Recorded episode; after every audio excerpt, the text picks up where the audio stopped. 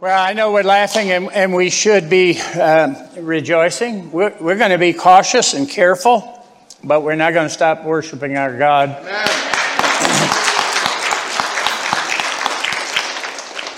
I don't know whether we have 250 people here or not, uh, but who's counting?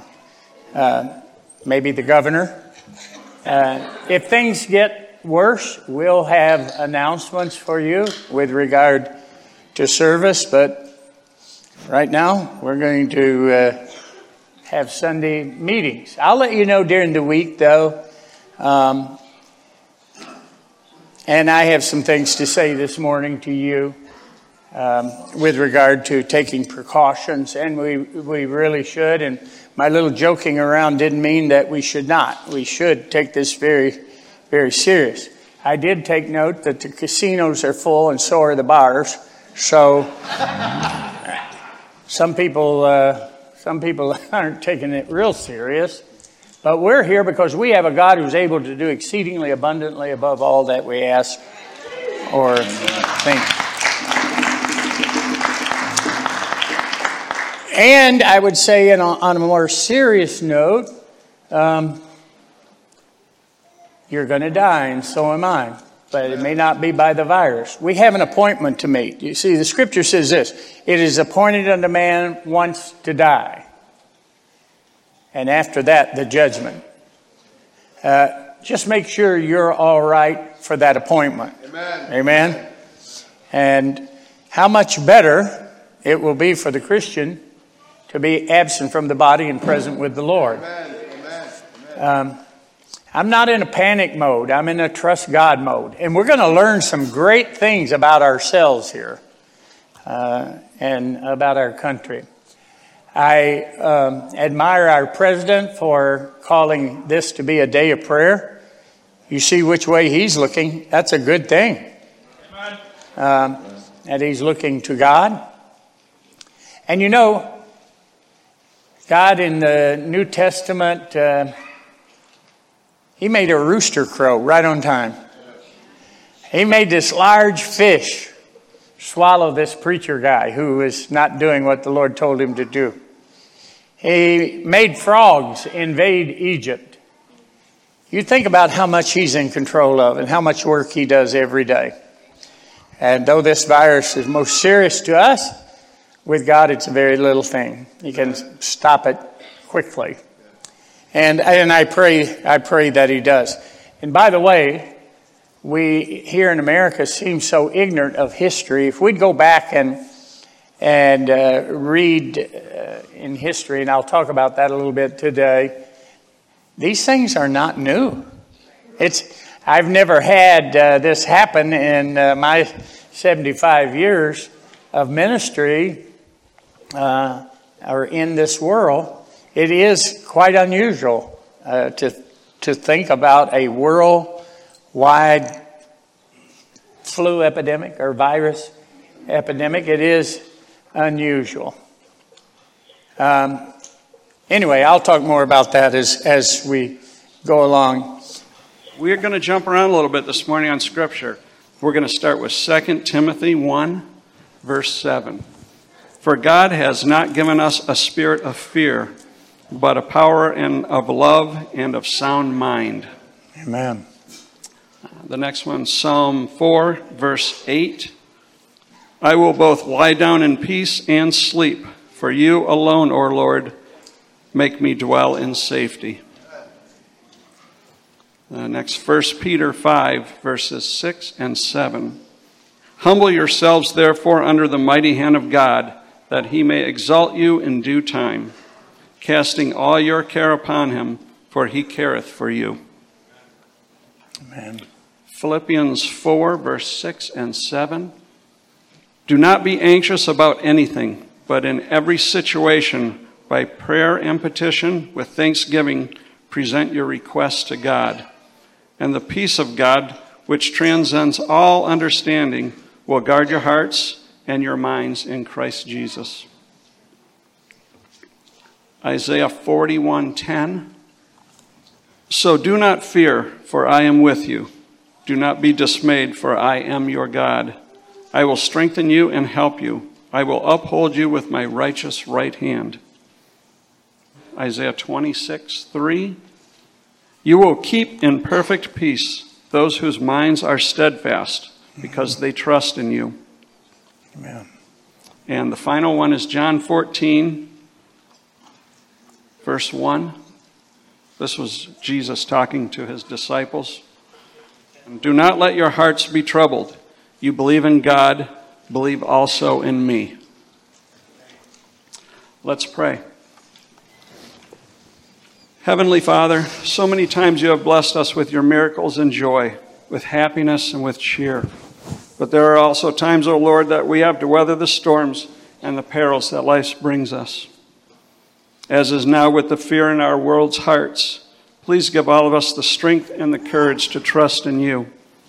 Give us the comfort to know that you hold us in the palm of your hand and you will keep us safe and you will smoothen our path. Amen. I have uh, done my best to uh, research the COVID 19 virus, see what I can find out from both chiropractic and from uh, the medical side of things. Talk, I mean, in talking to doctors, so I can advise you. It's obvious to me that nobody has a, a really a clear answer. There's no antibiotic. There's no pill you can take. There's, but there are some things that you can do, and I want to encourage you uh, to do those things. Uh, do your best to stay healthy. I would say get outside and exercise and take a walk, uh, breathe the fresh air. Uh, to do that, uh, avoid close contact with people who are sick. I called my niece, who's a doctor in Virginia, and it's one of the things she said stay away from people who certainly have signs that they have the virus, and uh, stay home when you're sick. People were asking me, uh, should I go to church? Uh, should I come to church tomorrow? Well, are you sick? If you're sick, stay home. Uh, if you're not sick, why wouldn't you? Because I got a feeling tomorrow you're going to get up and do whatever you've been doing, feeling well. Somebody said they dismissed uh, Michigan State University, uh, but somebody said I was in a bar up there, it was jam packed. Uh, it's amazing how people want to get out of attending church. To me, it's kind of, uh, says to me, kind of, there must be a secret cure in being together in God's house. Forsake not the assembling of yourselves together. I can assure you this as long as I can get in this pulpit, and I'm not going to give you anything uh, with regard to a virus, um, I'm, I'm going to be here. So just count next Sunday, even if we, even if we are bound by the law to do something different, I'll be here preaching, uh, and it'll be televised or on the computer where you can watch uh, if, if need be. Cover your cough. Sneeze with a tissue, throw the tissue away. Clean and disinfect frequently touched objects and surfaces using a regular household cleaning spray or wipe.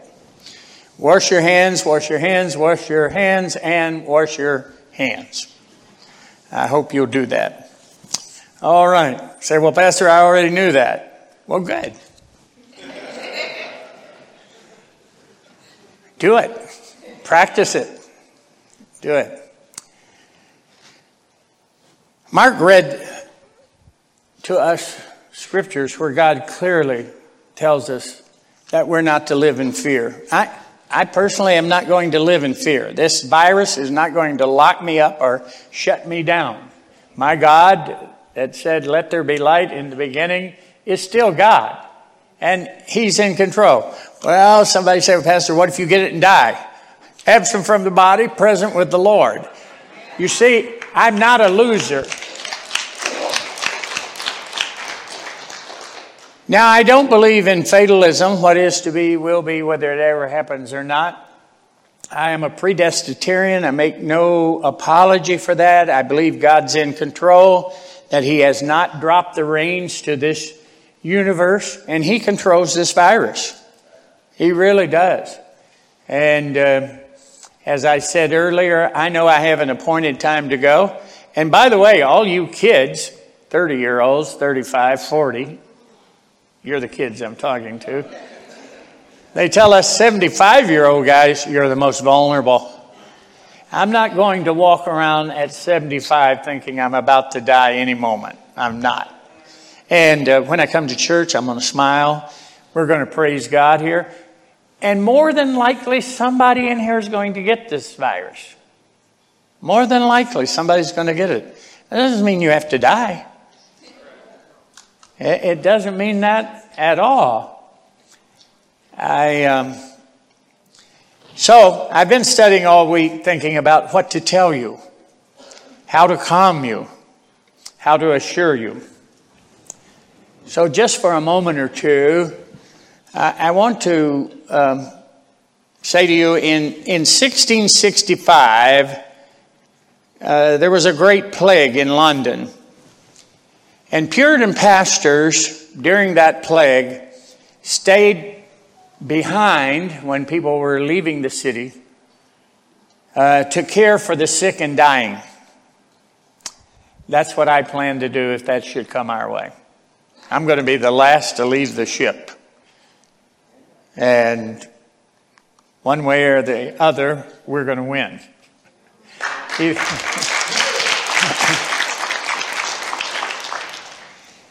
Charles Haddon Spurgeon, my pastor, as many of you know, um, who lived during the 1800s, often in his sermon would tell how he loved to read how the Puritan pastors stayed behind to care for their people. He himself was faced with a similar outbreak of cholera in 1854. You can read about that outbreak, it was horrible. He was um, approximately 18, 19 years old. He had just recently been called to pastor the New Park Street Church. And he did some things that I will do likewise. He gave up his preaching appointments in villages, roundabout places, feeling it was his duty to remain in London to visit the sick and dying. The first thing that I thought to myself that I will do is I will prioritize this local ministry. I mean, I'm here for you. There is a healing power in church community, in being, it's good for you to be here today. If you're not sick, it's good for you to be here today. For all of us to be together in this place. I don't think I have seen people more fearful. I frankly am more concerned about the panic factor than I am the virus. It's just insane. You look in your grocery stores, you can't find a roll of toilet paper. I said to these doctors, so, uh, and you'll excuse me for being crude, but I said to my doctor friends, uh, is this virus going to cause, you know, diarrhea and throw up? They go, no. I said, well, why is everybody buying toilet paper? I don't know. Um, but if I were you, that wouldn't be the first thing I would go out and buy is toilet paper. But seems like everybody's doing that. The shelves at grocery stores are, are empty. I guarantee you, uh, for as long as we have food, and we have a lot of food. Now, you, if, if there is a state where food is rationed, uh, we have, I think, around five, six hundred turkeys. You may, you may get tired of turkey, but great protein, great protein. Um, you'll be surprised when you're hungry what you'll eat. Those hot dogs won't taste so bad, you know what I mean? Uh, we're going to, um, you, you know, people are panicking. So that's why I put online that we're going to have church today. And far as I know, we'll have church next Sunday, unless there's just something that uh, in the providence of God we're stopped. But we'll communicate to you. All of you, most of you are on Facebook or uh, have a computer, and we'll, we'll let the word get out. But when we come into this place, we'll do things uh, as usual. We'll have announcements. We'll tell what God, God has uh, done. But my priority is right here with you. I, I want to be with you when there's an outbreak. I want us to be together and assuring each other of our love. By the way, you'd be surprised how much soap we have. Those of you who uh, can't find soap, we could probably help with soap. You know what I mean? I did hear that the alcohol wipes are not the best to use because they kill the good germs that fight the bad germs. Um, some of you more learned could talk about that, but I use good old fashioned soap and, you know, 20 seconds, maybe a little more than that. I sing Old MacDonald had a farm while I wash my hands. I'm so sick of that. I mean, Old MacDonald had a farm. You know, you don't have to be as serious as you look this morning about this. It's all right for you to be happy, but be, be cautious. Wash your hands. I wouldn't encourage you to visit the sick unless you're a deacon and you're going with me. Uh, but uh, if, if any of you get sick and you're scared out of your mind and want us to come and have prayer with you, we're going to do that. I'm going to. I am not going to stop being what God has called me to be, nor being what I should be to you. And Spurgeon did just that. He made his church, they kept right on having services during the cholera outbreak. Uh, they took the Lord's Supper, they had baptizings, they, they kept on doing what the church is supposed to do. And by the way, what an opportunity for you, like never before, to minister the gospel of Jesus Christ. You know, one thing that the death angel does, he brings people to a point where they're not real sure about things and they, they seemingly want to hear the gospel a little more. So it's a good time to talk to people when people are on their back and cannot save themselves and uh, are looking to God to do what only He can do.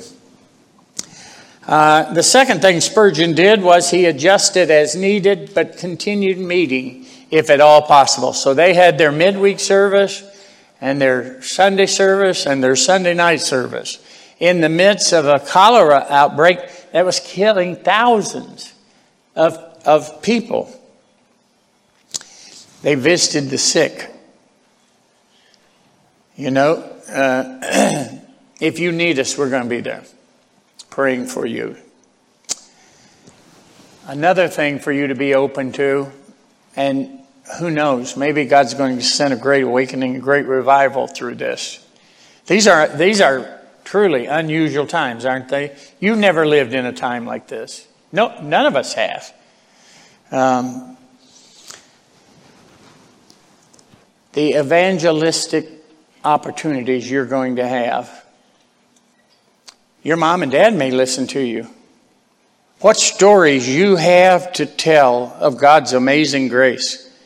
Maybe they didn't listen to you again, but if you have a 75 year old parent who suddenly has a fever and is coughing and his or her breathing is laborious, be a good time to talk Christ and eternity. For certain, people are going to die.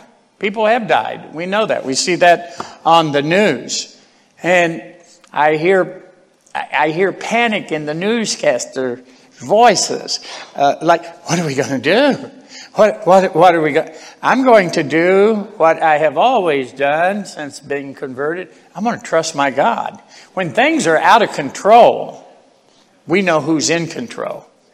We truly do.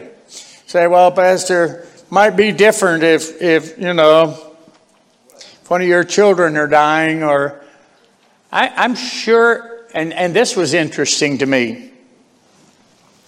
Mr. Spurgeon wrote this about the cholera outbreak. As Spurgeon gave himself to this pastoral work, he soon found himself physically and mentally exhausted. Not only that, but he began to fear for his own safety. Huh. I'm not saying that can't happen with me. I don't want it to happen. Yet, amid his fears, he learned to entrust himself to God and to his faithfulness. That'd be a great lesson to learn. Can you trust God or not? Well, we'll find out if you get sick.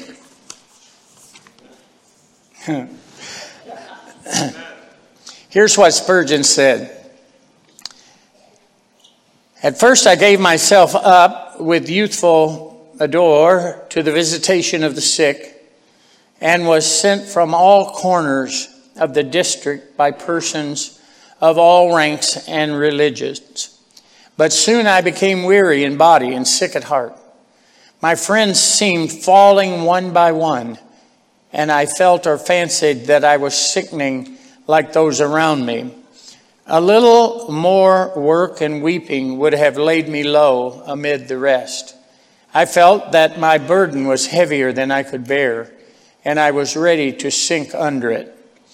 I was returning mournfully home from a funeral when, as God would have it, my curiosity led me to read a paper which was waffled up in a shoemaker's window in the great, Do- in the great Dover Road. It did not look like a trade announcement, nor was it, for it bore in good bold handwritings these words Because thou hast made the Lord, which is my refuge, even the Most High thy habitation, there shall no evil befall thee, neither shall any plague come nigh thy dwelling. He said, I feel like God sent that to me. Might be a good time for God to speak to you in unusual ways and grow your faith and and trust in Him. Again, I say to you, you need to be facing this, and we all need to come to this realization. I don't know what, I don't know what God is doing, but it seems like He's doing something mighty big. God, God seems to be up to something. You look at what's happening in our country and how God has given us a president who seems to be calling us back to those things that are very, very important to us.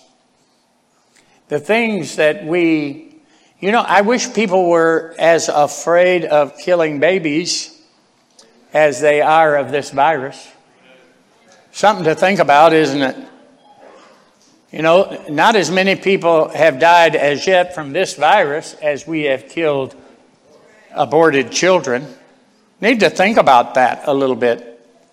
And why, why wouldn't God send some kind of judgment? Or even not judgment, maybe just to get our attention, to be on our knees more, to be calling on Him more, to be trusting Him more, to be believing Him more, to take this business of praising Him and giving thanks to Him for His goodness. How much we take for granted.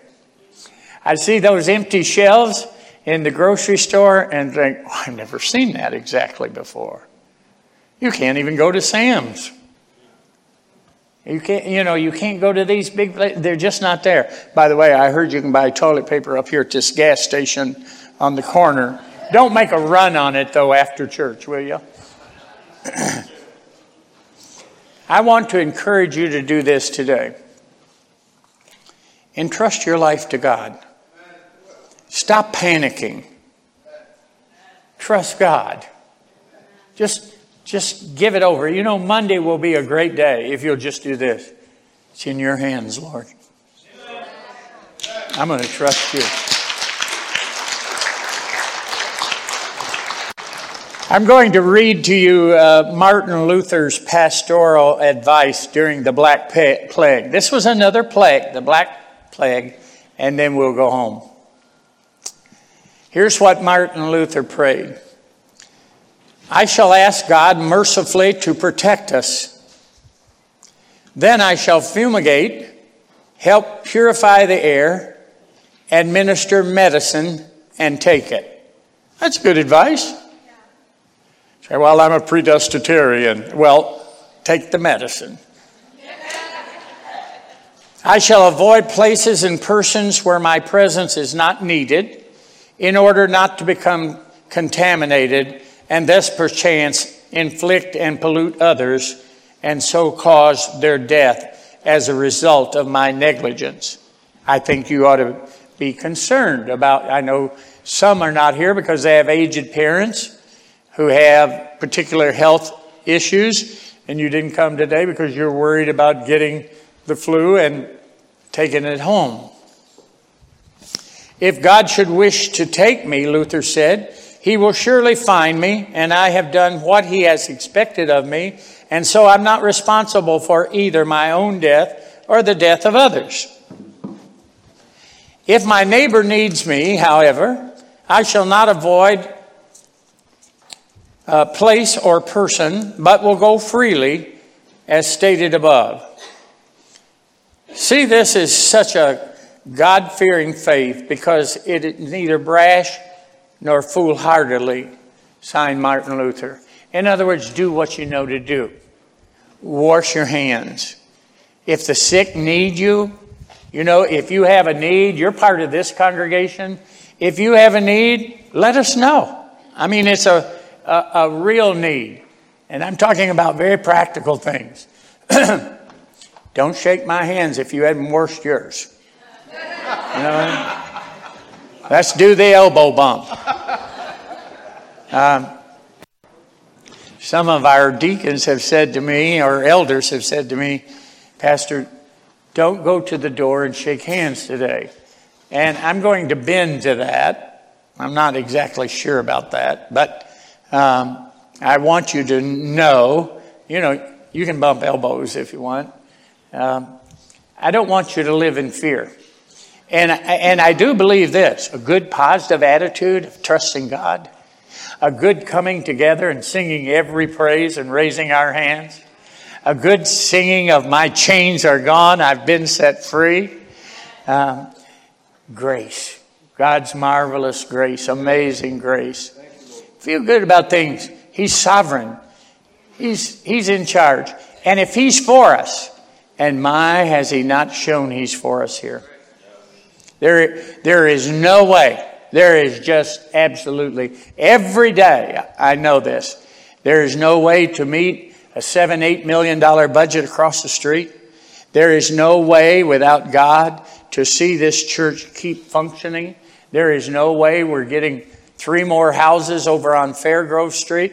There is no way those things happen unless God, they're miracles, absolute miracles of the grace of God.